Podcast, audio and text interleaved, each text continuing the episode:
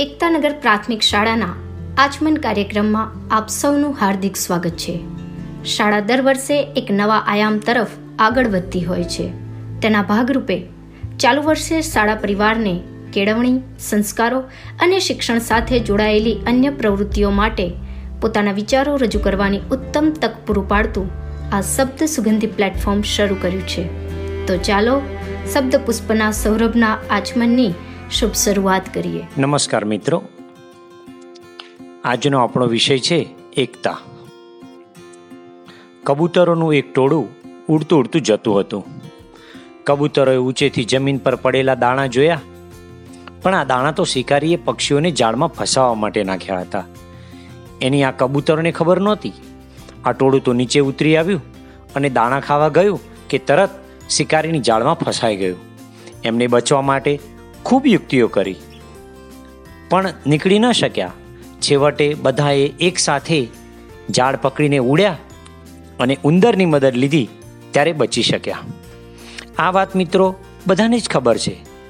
પણ અગત્યની વાત છે એ છે એક થવાની, સંગઠિત થવાની. સામૂહિક જવાબદારી માટેની પ્રતિબદ્ધતા એટલે એકતા. આપણે જો એક થઈશું, તો આપણને કોઈ હરાવી કે ડરાવી નહીં શકે.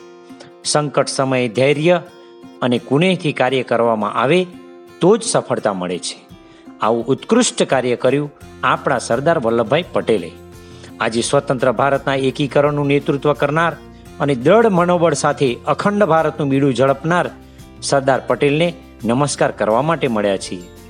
ખેડૂતોને કરમાંથી રાહત આપવાની વાત હોય કે વકીલાતની કારકિર્દી અને ભૌતિક સુખ સગવડોને ત્યજીને લોકભોગ્ય કામો કરવાની વાત હોય આ દરેકમાં એમની ઉત્સુકતા અને ત્વરિત નિર્ણય શક્તિને આજે આપણે યાદ કરવી જ રહી. સરદાર સાહેબે અસહકારની લડતમાં સહભાગી થઈ નવ માસ સુધી ધરપકડ થતા જેલમાં વિતાવી. જેલવાસ દરમિયાન પોતાની તબિયતને પણ ગણકારી નહીં અને ભાષણો આપવાનું કામ ચાલુ રાખ્યું અને લોકોને અંગ્રેજોની સામે તૈયાર કર્યા.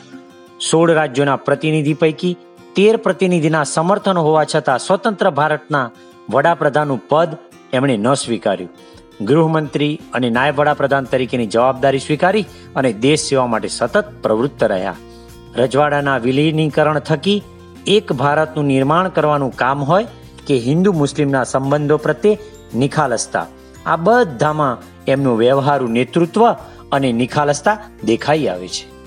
ભારતના એકતા અને અખંડિતતા માટેના આજીવન મજબૂત અને મક્કમ વિચારોના મનોબળ થકી આજે ભારત એક થઈને ઊભું છે. એક ભારત શ્રેષ્ઠ ભારત એ એમના જ પ્રયત્નોનું તો પરિણામ છે.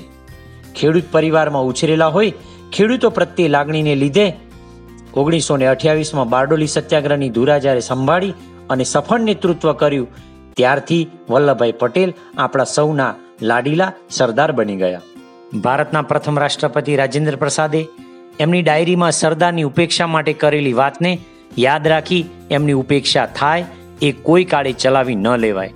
વિશ્વની સૌથી ઊંચી પ્રતિમા એવી સ્ટેચ્યુ ઓફ યુનિટી એ આપણા ભારતની એકતા, આદર્શો અને નિષ્ફળતાનું પ્રતીક છે. ભારતને એક બનાવવાથી લઈને શ્રેષ્ઠતા સુધી લઈ જવાની સરદાર સાહેબની મહેચ્છાને ધ્યાને લઈ આજના યુવા વર્ગે પણ રાષ્ટ્રપ્રેમની ભાવના વિકસાવવા, એક થઈ દેશ માટે કંઈક કરી છૂટવાની તૈયારી બતાવવી પડશે. પ્રામાણિક અને વ્યવહારુ નિર્ણય લેવાની શક્તિ ધરાવનાર મુત્સદ્દી રાજનીતિજ્ઞ એવા સરદાર સાહેબે રજવાડાઓને એક કર્યા અને એકતાનું દર્શન કરાવ્યું છે. આત્મબળ, દ્રઢતા, સાહસ, પૌરુષ અને દ્રઢ સંકલ્પ શક્તિ સાથે પોતાના અસ્તિત્વને દેશમાં ઓગાળી નાખનાર વલ્લભભાઈ પટેલની જેમ આપણે પણ આવો, સૌ એક બનીએ, નેક બનીએ.